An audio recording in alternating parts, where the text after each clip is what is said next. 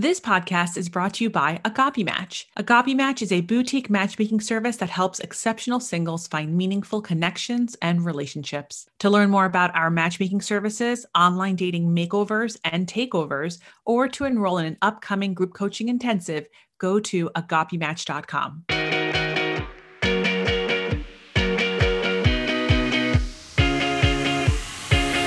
Welcome to the Ask a Matchmaker podcast. I'm your host, Matchmaker Maria. For over a decade, I have combined four generations of family matchmaking tradition with modern relationship psychology, behavioral science, and dating trends. With this unique expertise, each week I answer your dating and relationship questions on the podcast and online. If you're not already following me, you can find me on Instagram. I'm at Matchmaker Maria. And while you're at it, follow this podcast at Ask a Matchmaker so that you're notified each week when a new episode drops. In this week's episode, we will explore caregiving and dating and grief and dating. And I have two guests, Brooke James and Katie Brandt. Brooke James is a highly respected podcaster in the field of grief and loss based in New York City. She's a sought out grief educator who consults with companies and organizations seeking to create empath- empathetic and supportive work environments, particularly during this time of unprecedented loss. She currently works at Adely, a startup focused on paying family caregivers, and previously worked in management consulting.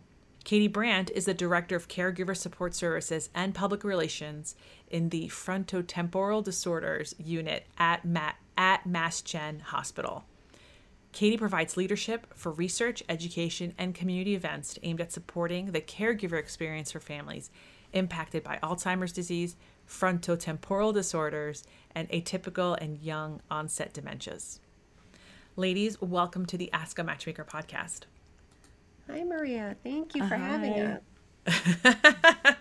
um, so Katie Brooke, uh, you know this is going to be uh, a really tough episode, I think. Um, and I'm I'm it's like funny. I don't want to just talk to you as someone who has a podcast that wants to give information to people. I want to talk to you because I feel like I'm suffering from anxiety when it comes to you know, I'm not dating, but like I'm still caregiving right now in my situation.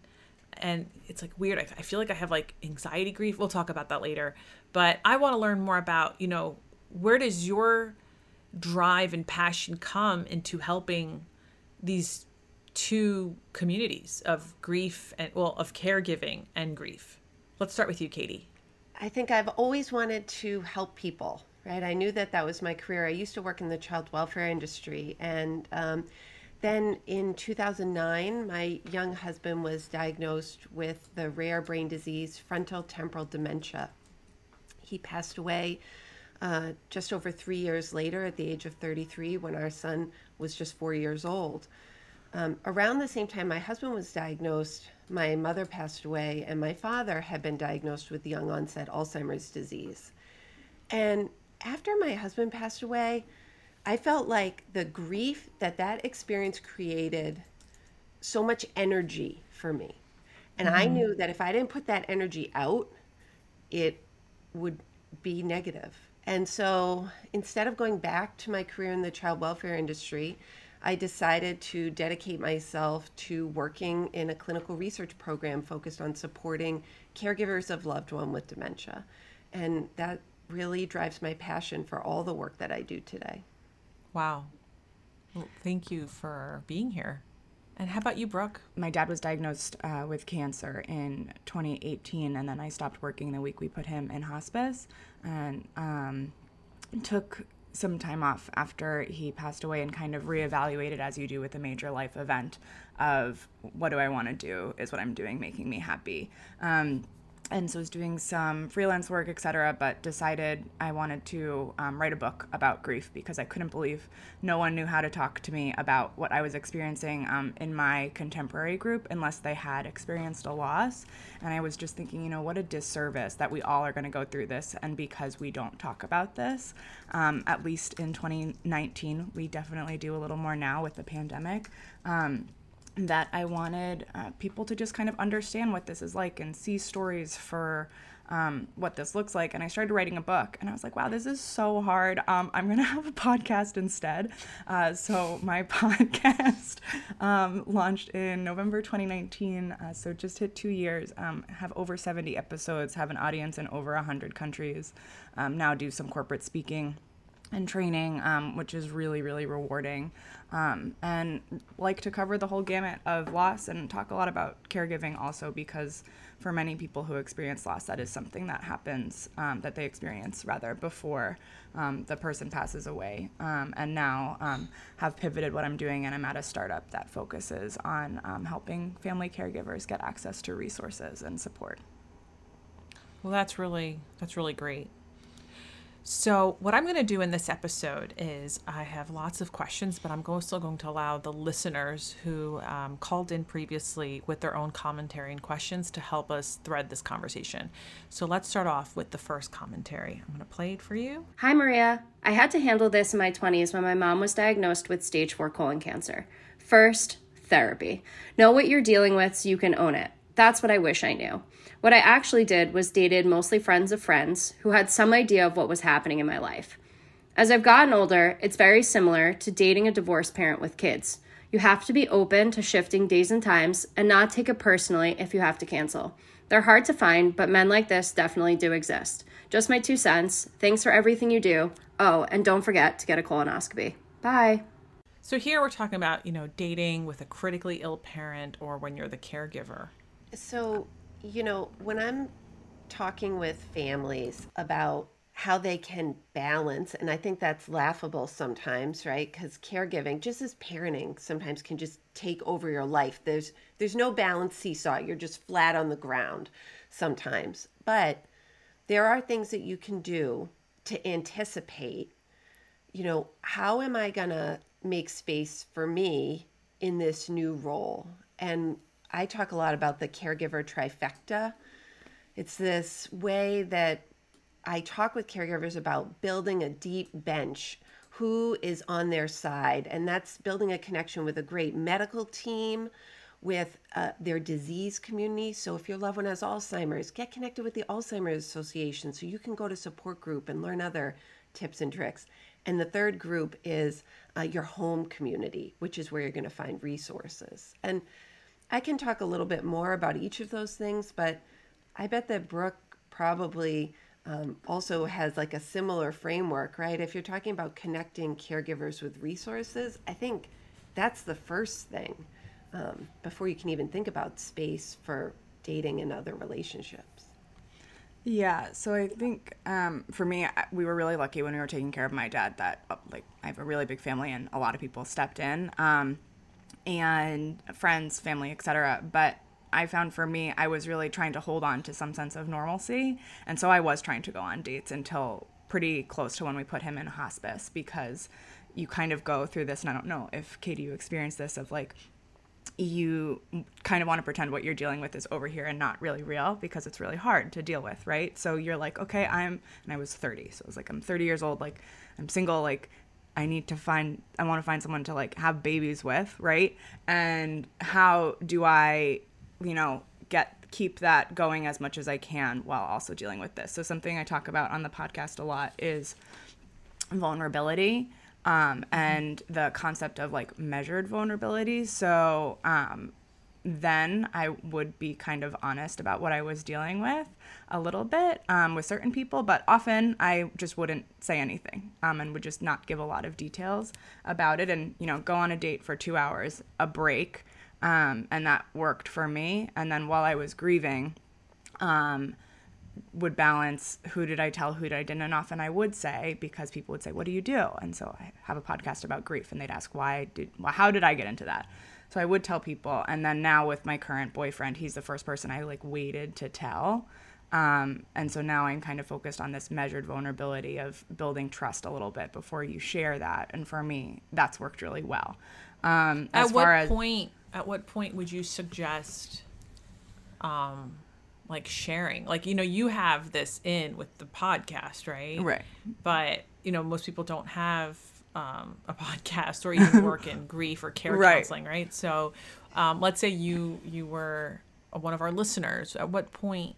Because here's where I'm I get concerned now is like on the dating space is sometimes if we share these really tough moments we can um, kind of stumble into trauma bonding with someone else who maybe also had this and that that could be that could be a recipe for disaster in the future or you know you could find yourself with someone who wants to take advantage of you because you're this vulnerable um, Yeah. you know they're going to shower you with attention make you feel good until they're not making you feel good so at That's a what point what's point. the right balance for me, I waited until like our we had done four FaceTime dates because it was the beginning of the pandemic, and then on our third in person, I finally Oh, told wow. him what the podcast was about. Cause and he would ask me, and I'd say it's kind of like personal, so like I'm not going to tell you yet. Uh, if he Googled me, he definitely could have found it very easily, and he might have and just like not told me. But as far as a listener who doesn't have that, I think probably I would say unless you feel really comfortable on the first date and it comes up naturally, I would probably wait until like maybe the third or fourth date. And if someone asks you something, just be like, and I, I think I've seen you say this, Maria, of you can say like, oh, that's kind of personal, and like I'm not ready to get into that yet with you. And someone who is ready to be in a mature relationship will respect that. And then I think once you eventually open up, they will respect that vulnerability even more. And for those of us who are going through something traumatic like caregiving, grief, and caregiving is hard, and some people do find it traumatic, like sometimes you want to just like let it out to like someone who's not involved, but to hold that boundary with yourself, um, I think is really important if you can. I think too it can set a tone for the date. Like I've heard Maria on different episodes. Sometimes you encourage people like go to a comedy club, get the dopamine going, you know. If you're on a first date and someone's like, "How was your day?" and you had a terrible experience showering your mom, and then maybe after she was all clean and showered, then she had more incontinence in the afternoon and then like that was your day sharing that can really set a tone for a first date or a second date that probably is representative of this specific moment and tough time in your life, but not representative of you as a whole person. And mm-hmm. so, just like Brooke just said, I think it's okay to say, like, you know what, I kind of had a tough day today, but I really would love to focus on talking about like something lighter with you if that's okay tonight, you know? And I think people really respect that. And it's totally okay, I think, to tell people, you know, when I get closer, then I'm all right to share this, but it's kind of intimate and personal. And I like to wait until I know that we're going to have a longer relationship, right? Because if you're going to date someone three times, you don't want to tell them all about your loved one's illness Right. and your role as a caregiver. You know, recently um, I was at church and someone who is friends with my mom, who I don't think he's like spoken to her in the last year and a half because, you know, no one's going to church. um, but uh, he, I guess, found out because, you know, I had a rushed baptism for my daughter, which is not typical in my community. He he asked, you know, we- I saw him at church like two weeks later, and he was like, you know, how he just wanted to talk about my mom. And at that moment, I was like, I don't, I don't want to talk about her. Like, I'm, I'm so sorry, but like, because he's asking me like the most basic of questions, like what happened, and I've had that asked me like so many times, and if I'm not prepared for it, I don't want to have to relive. Because every time I relive what the what happened for my mom, I get, I, I'm in the, I'm still in the anger stage, because I feel like a lot of the issues that my mom has in her health were preventable, right? My mom is suffering with complications to diabetes. And you know, I'm ang- I'm still angry at that.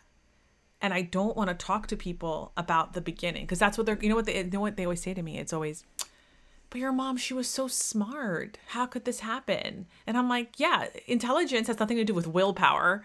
You know, that's like, you know, or like they'll say your mom is so thin. It's like, and like, that's not how insulin uh, is distributed in your body, you know? So it just like, it's very, like, I don't want to have to educate people either about my mom because it just makes me again angry. And I've just realized like only recently that you know, someone the other day called to talk to me about something else, about work stuff. I don't have that relationship with them to talk about my personal life. And they just asked, so how's your mom doing? And i was just like oh i don't want to talk about that right now with you. Um let's let's you know let's regroup about the other thing another day. Like i you know if you i know people dm me sometimes and i appreciate it and i don't mind that because it's like i can ignore it you know? But when you're on the phone with someone what am i supposed to do? Hang up? So it's like you kind of put in the situation where it's like uh you know, I think it's great that there's a, a, vocabulary for now that Brooke just told us, like measured vulnerability, where it's like I get to decide how vulnerable I get to be with people and also in what method, right? Like I've been vulnerable online on my social media when I want to share things about my mom, but I'm not talking about the beginning because that's the beginning of this is what angers me. Yeah, and I if I could jump in, I think part of the reason people say things that you're just like why are you why um, is because they don't know what to do so like on the right. podcast a lot i talk about these are things and i do a segment with almost all guests of like these are things that were really helpful when people said them to me these are things that were not helpful and it's different for different people but how can we give people that vocabulary because they don't know and so they're trying right. their best but like we don't ever talk about this. So I think what you do is perfect. Of like, oh, I don't really want to talk about that right now. Or Katie's suggestion of like, that's really personal and like if we keep dating we can talk about that. Um, yeah. or i just like to focus on work right now depending on who you're talking to. And people who are not terrible will respect that right? Like what about the idea brooke? I i talk to caregivers. Okay so a lot of times caregiving can be a marathon experience right? So it's like years. And i think of it like a grief pool so a pool has the baby end, the shallow end, and it also has the deep end where you're treading water and you're just trying to keep your head up. And some days you're in the deep end. Other days, maybe just you're ankle deep and you're at church or you're at your son's school play and you're like feeling pretty good, even though that your feet are still a little wet. And then someone comes at you and they're in a different part of the pool and they want to drag you to that that other part of the pool. Guess what? You don't you're not ready for that. You don't need to swim there. And I think what Maria you just said was it can be really awakening for people to realize like, "Oh, I don't have to go there with someone else if that's not healthy for me in the moment." Like I'm trying to make a new memory of joy with my family or I'm just trying to get through my day and be productive and getting in the deep end of the grief pool might not, you know, support those things. I'd like to add in another commentary sent in from a listener. Hi, Maria. In response to one of the questions asked on Ask a Matchmaker about dating when having the role of taking care of a sick parent, um, I just wanted to first recognize how difficult of a situation this is and how hard it is to have to be in this situation. Um, a lot of times you don't understand what it's like unless you're also in the similar boat. Um, and it's a club that nobody wants to be in, but uh, really, I think you can only empathize with someone if you've been in that situation. Um, there are people that don't even know what the word hospice means um, and don't understand what kind of comes along with caregiving. Um, so I've I found that when dating someone, um, when you're trying to take care of a sick parent, that person will over time either continue to push you to give them more of you. Um, and I feel like it can sometimes make you feel torn between the responsibilities that you feel that you have to your parent um, versus also giving your significant other, the person that you're dating, what they also want and what they deserve. So, how do we strike a balance when it comes to this?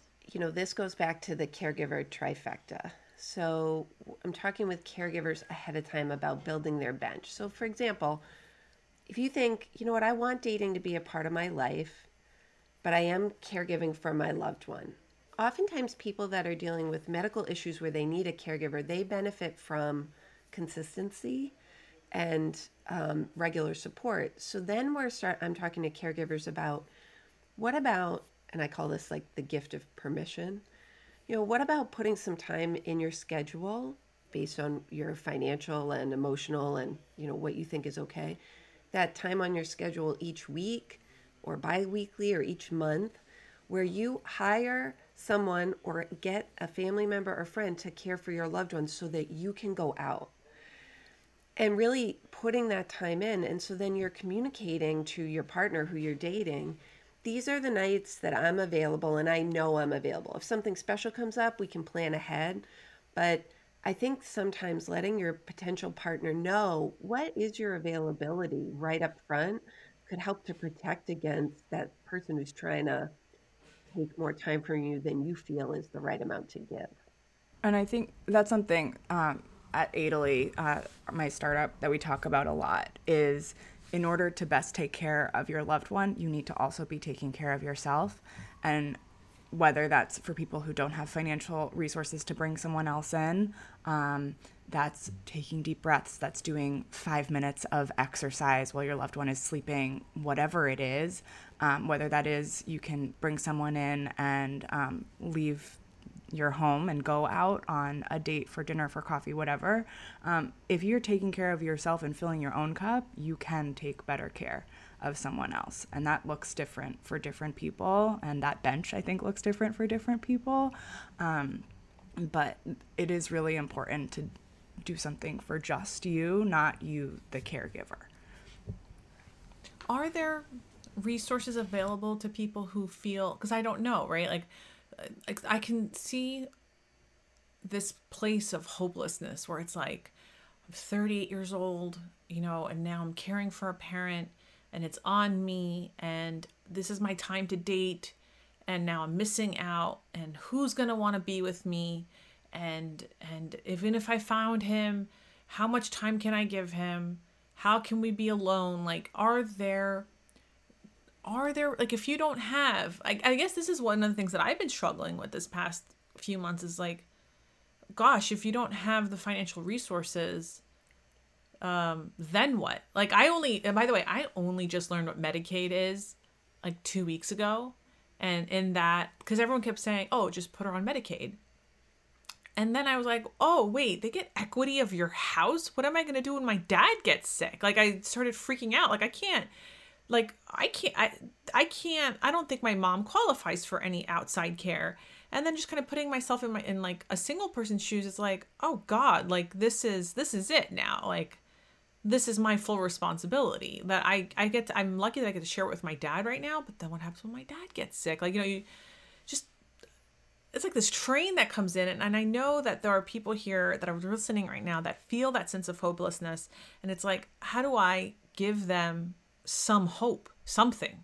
I think before you can have hope, you need to have permission that putting yourself on the list is ex- is not only acceptable but required. You know, and um, so Maria, I just want to say I felt all of those things and had all of those thoughts. You know, when my husband passed away, I was 32 and my son was four, and I was living in full time caregiving for my dad, and I thought all those things. But I also thought about, you know, what would the people who had lost my husband and my mother, the people who loved me in my life, what would they want for me? And they would want me to, as fully possible, um, like be myself. And being myself is not just one thing. It's not just being a mom or being a caregiver. It's having a lover. It's having friends. Um, it's being in partnership with someone. But really, the building blocks of that are so like logistical. And going to support groups can give you ideas, and usually those are free. Um, if you're caring for someone with a dementia, you want to connect with an elder law attorney, and there is a National Association of Elder Law Attorneys, and most of them will give you a free consultation the first time. And if right up front you talk about that finances are an issue, they can talk with you about a fee structure or even refer you to an attorney who might be willing to do some pro bono work. Um, and really, it's about getting help to ask those very specific questions like, what is my loved one eligible for? So that I can think about what's the plan I'm going to make that includes me. An elder care attorney would help you with finding out what you're qualified for Yes, and um, those that's a state by state often, um, and in some cases there are specific um, offerings within counties in each state. Um, it's very complicated, so it is definitely worth talking to an attorney about these things. And as Katie said, you can often get a free consultation at least. Well, that's really good to know. All right, we have a question from our listeners. I'd love to play it. Hey Maria, I had a question for you on the topic of grief and dating. Um, I recently lost my dad a little over two and a half months ago to a terminal illness that we've been fighting with him for like over two years now. Um, things kind of got bad over the summertime, and I was already trying to balance um, things with him and dating. Um, and I've been looking for a serious relationship, but uh, it's been hard to know when or how to begin again. Um, I know my dad would want me to be happy and find someone, but it's been hard to put myself out there again. Um, if you have any advice, that'd be great. Thank you. I can start with this one. Uh, I think you you know when you're ready. Within three, even six months is really hard because uh, for those of you who have experienced loss or trauma, your emotions are quite volatile. Certain things will trigger. And um, I always give the metaphor that grief is like waves because sometimes they're big, sometimes they're little, they come out of nowhere. Um, they surprise you. Sometimes ones that seem really big actually aren't that bad. Like, I really like dig into this water metaphor. Um, but I think how you know if you're ready is you just is unfortunately like trial and error, but I would give it at least three to six months. Um, and kind of three to six months before you start before you again? start going out again. Um, and that's different for different people. That was what I found in my experience, and for friends of mine who have experienced loss, what is a general benchmark. Um, but you'll know if you do want a distraction. You'll, but three to six months gives you time to kind of deal with your own stuff. Dealing with grief is work. It's not easy. We a lot of people want a band aid solution, and I get emails all the time that are like, "Well, what do I do?" And people just want like a checklist almost, but it doesn't work like that. So in kind of digging a little bit deeper to understand your own feelings and heal, which that looks different for different people. For some people, that's movement. For some people, that's writing. For some people, that's talking. For some people, um, it's determining you know different ways how do you honor your loved one. Um, but after a little bit of time you can start to go on dates again. And i would a gauge that i um, found helpful was how was i at um, in social settings? Because you know a date is kind of a social setting. It's often a more intimate one but um, I that was helpful for me. I was like, okay, I can go, and if I see an acquaintance who's like, hey, how have you been? I don't want to cry right away. Uh, and that was I was like, okay, I'm I'm probably ready now, so that's good. Um, I don't know, Katie, if you found anything specific that was helpful for you. Brooke, what do you think about the idea? I work with a lot of caregivers coping with ambiguous loss, right? So it's this long grief period and different types of grief and what I experience personally and have worked with many caregivers, they are they can be ready for companionship before they're ready for a relationship. So sometimes in in your grief journey or really after any trauma or you know, you're looking to connect, you're looking to be around people to maybe not always be alone, but that doesn't mean you're ready for the intimate connections that can come with relationships. And so that's where I think it can be a great opportunity, like Brooke saying, social situations, to say to your friends, like, hey, um, if you're going out as a group, like, could you invite me? Because the other thing is, people are nervous, like, oh, I don't want to invite Katie to a party. Like, her husband just died. This is so rude. We're like going to party and she's sad. Tell people what you want because the people who love you want to help you but they have no idea what you need. So, yeah. And I think a good question to ask if you're listening and you have a friend who's going through this is do you want to talk about it or do you want to be distracted? Because then you kind of know how mm. to guide your relationships. And if you are dating someone who is experiencing whether it's ambiguous loss or they just lost someone to a death, do you want to talk about it? Do you want to be distracted? That helps the person be like, oh, this is exactly what I need right now, A or B and it helps you know because it changes and it changes sometimes daily. Um, it's complicated, and I really love that, Katie, of like just tell your friends you would like to be invited um, because they don't know. so you have to tell them. So I love that. Can can you um, may I ask what is ambiguous loss? So, Brooke, you might be an expert in this, but Dr. Pauline Boss is uh, an amazing leader in the field of grief, and she talked about ambiguous loss related to, um, like, think of 9 11 when people were, their lives were lost, but maybe they were not found. Um, individuals who care for someone that have a drug addiction, a serious mental health issue, or a dementia, where their personhood leaves but their body remains. Um, you know, terrible experiences with kidnappings or things like that. And it's this idea of how do you cope with, hey, my loved one's not here, it present in my life the way they used to be. My dad can't be my dad, but his body is still here. I'm still responsible for him. So it's just, it's this different type of grief. Um, and it's something that is worthy of acknowledgement so that if you have those feelings, they are real, even though your loved one is still present. Have you heard of grief anxiety? Um, I recently read this on a Reddit thread. I follow this Reddit thread called Aging Parents, and it's a very interesting. My sister turned me to it. Um, it's been actually pretty helpful for me to cope, just to like read other people's experiences because I think for a lot of people, when they enter the caregiving part of their lives, and you don't know when it's going to strike, um, you you realize like, oh my god, no one's talked to me about this before. It's like it just hits you like a ton of bricks, you know. And that was my experience, and you know, kind of hearing other people when I'm ready to read helped me a lot on that thread. And then I came to terms with this thing called like grief anxiety, which is like, I know. So like on October first the my mom's doctor told me that my mom probably has like three weeks to live.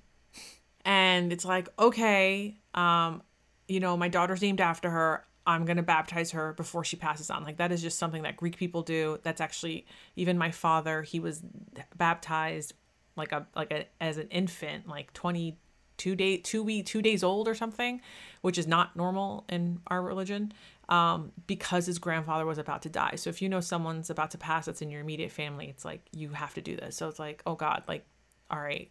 I told my sister who lives in Greece and my father who happened to be in Greece, I told them, like, you guys have to come back. Um, anyway, so at the baptism, um, I thought my mom was going to die that day, honestly. Like, if you saw her an hour before the baptism, like, she couldn't even sit up. It was like the most stressful, like, hour of like both me and my sister and my father's life. Um, but then like okay, she kind of got some energy. It was like okay, right? Um, then you know when we got home, I'll never forget. Like my mom was completely, you know, she had incontinence and all that stuff, and I'm wearing this beautiful gown and like I'm trying to like undress her and I'm, you know, it's like it's messy. It's like I got to, you know, take care of her and all that stuff. And then I'm I'm really blessed and lucky that my sister came because having an extra person that first few weeks when things were just like, you know, my mom needed 110% care, right? But then towards the end of my sister being here, my sister here was 4 weeks, suddenly she started to get stronger the last week. Like just kind of nowhere. And now, like if you go downstairs where she where her room is, it's like you know, we still have to help feed her and you know, we still have to, you know, she has incontinence and all that stuff, but like she can now sit up for three hours a day. Like suddenly she's like stronger. And so now I'm at this point in my life where I'm like, oh, okay, so it's not three weeks. The doctor's like, well, maybe it could be a year now. And I'm like, wait, what? You know, so it's like suddenly like this wave of grief that I kept experiencing in October, now it's like paused and I don't remember that grief because it's like, okay, things are okay right now. It's just taking up a lot of my time to care for this person and my energy and my emotional stuff um, like I'll tell you, uh, my period started yesterday, and having to take care of my mom while that's happening, like I had zero patience for anything. I was like just getting angry because the sheet rolled out of the bed, and I'm like, oh, why won't the sheet stay? And I just started like kind of yelling at the sheet, and just like you know, it's like a lot because you have your own emotional well being. Anyway, So now I'm at this point where I'm like, oh, okay, so my mom is living right now and she's getting stronger. And then what? Until when? Like, and now I have these like weird panic attacks where it's like, okay, I'm planning these things for work, but am I going to be able to go?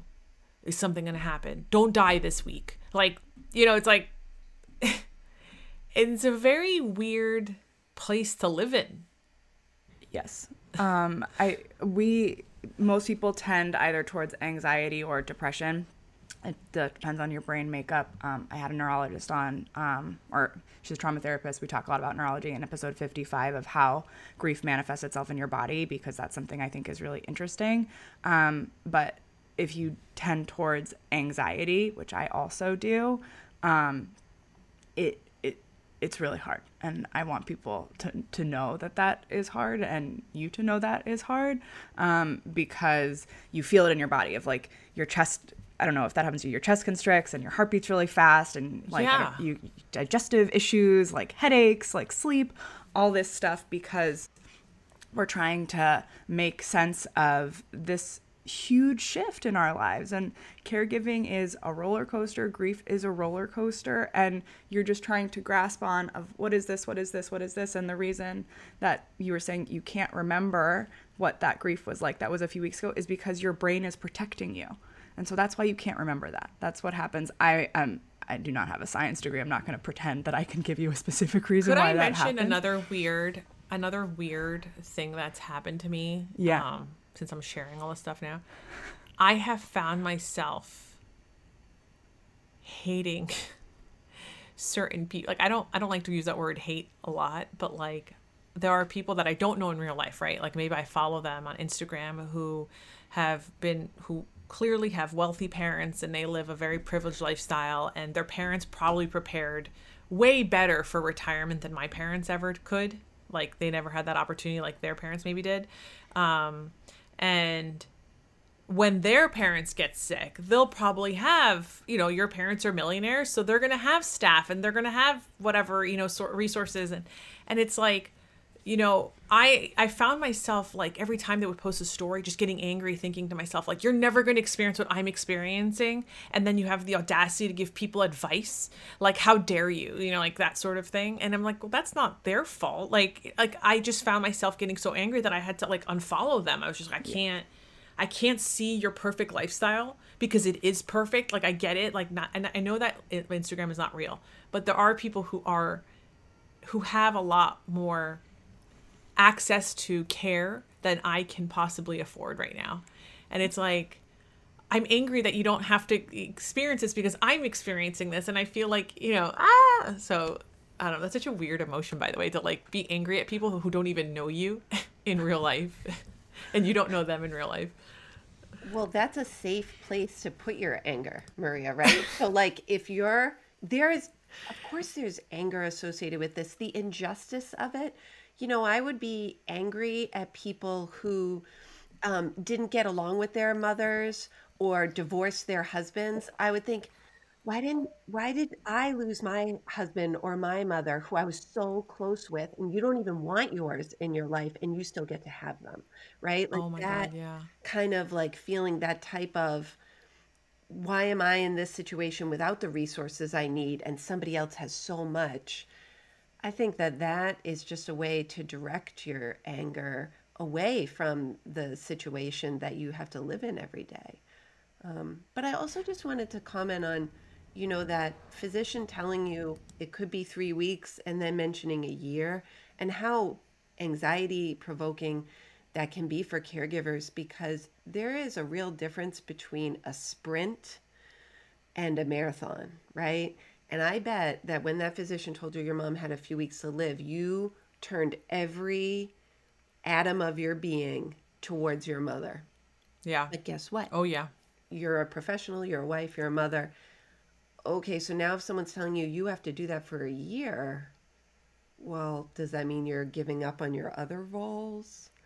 You know, and the sacrifices really stack up for caregivers in addition to that huge one of the loss of the person you love. I found myself I know this is I don't I don't want I want this to be a safe space where people can talk about things. So like I found myself getting at some point even mad. I was like, wait, why are you still alive? Like, of course, I want my, you know, my kids are getting older. I want them to have memories of her. I want them to remember her. But at the same time, I was like, wait, what is happening now? Look, things are a lot better than they were three, you know, those first three weeks. Like, if my mom was like the way she was the first three weeks for a year, like, I don't, you know, God, that would be awful, you know. But um, now that things have kind of calmed down a bit, it's like, okay, I'm not but it was like I remember like just feeling I only admitted it to my sister and now I'm admitting it to all my listeners where I was like suddenly I was like wait I'm mad at you because you're alive. What is wrong with me? Like I started to feel all this guilt. And I was like there's no and I, I'm telling you going on that Reddit thread it just made me feel better because it was like oh suddenly all these people anonymously were admitting like there's like a safe space where it's like oh this is a normal emotion that And- you have to juggle. And yeah. Well, that's the thing is people don't talk about these hard things, and so we don't have a model. But what you are experiencing is super normal, and everyone experiences. Um, and so it's good that we're having this conversation. It's good the Reddit thread exists. It's good that more people are starting to talk about this because it is real. And when you're experiencing, you're like, oh my god, I'm terrible. But then you're like, no, this is totally normal, and my brain is trying to make sense of this awful thing and that's why this is happening to me. So I'm glad you're saying that. Let's let's end this on one last question since now we're talking about like judgment here. Like what do you tell people um you know when it when it comes to dealing with the judgment that might come from like I'm dating let's say quotes too early. like that's nice. Like, you know, like this is what works for me. Like that might it might seem too you soon for you, but this is what I am going to do right now to bring some joy into my life. Yeah. I would say that in general, judgment from others, whether it's about dating too soon or maybe waiting too long to date, right? Like you're giving too much of yourself to your mom or you're not giving enough. Judgment is when people are trying to make sense of a situation that they don't understand. And it could mm-hmm. potentially come from a place of love, like, I want to see you out and happy. But the reality is, like, you're the one living your life and and you know what you need to fulfill your responsibilities your values but also maybe what you're emotionally needing um, by connecting with others or waiting to connect so just judgment in general is really toxic for people who are grieving and caregiving Well, Katie and Brooke, thank you so much for joining um, me on the Ask a Matchmaker podcast. If people wanted to listen to your podcast, Brooke, where can they find it? Uh, everywhere that you listen to podcasts. It's called The Grief Coach. Uh, my website is thegriefcoach.co, and on social, I'm at or the underscore grief coach. And um, if you have questions, uh, shoot me a DM. Thanks. I will include those in the episode notes. And how about you, Katie? Where can people find you? People can find me at katiebrandt.org and on instagram at katiebrandt6 and that will lead you to all kinds of things at mass general related to caregiver resources Amazing. Well, ladies, it was so great to have you on. I feel like I got a lot of out of this, even though I turned this into a therapy session. But um, I think I think my listeners are also going to get a lot out of this, and I just really appreciate you sharing uh, and being vulnerable on this episode. Thank, you so much. Thank you for listening to Ask a Matchmaker. If you'd like to speak to me on an upcoming hotline episode, make sure to follow me on Instagram at Matchmaker Maria. I'll post a link in my stories from time to time and we can hop on and have that talk. Until then, you can learn more about what I do or enroll in an upcoming Agape Intensive by visiting agapematch.com slash services. Thank you again for listening to Ask a Matchmaker. Be lovable and more importantly, be likable. See you next week.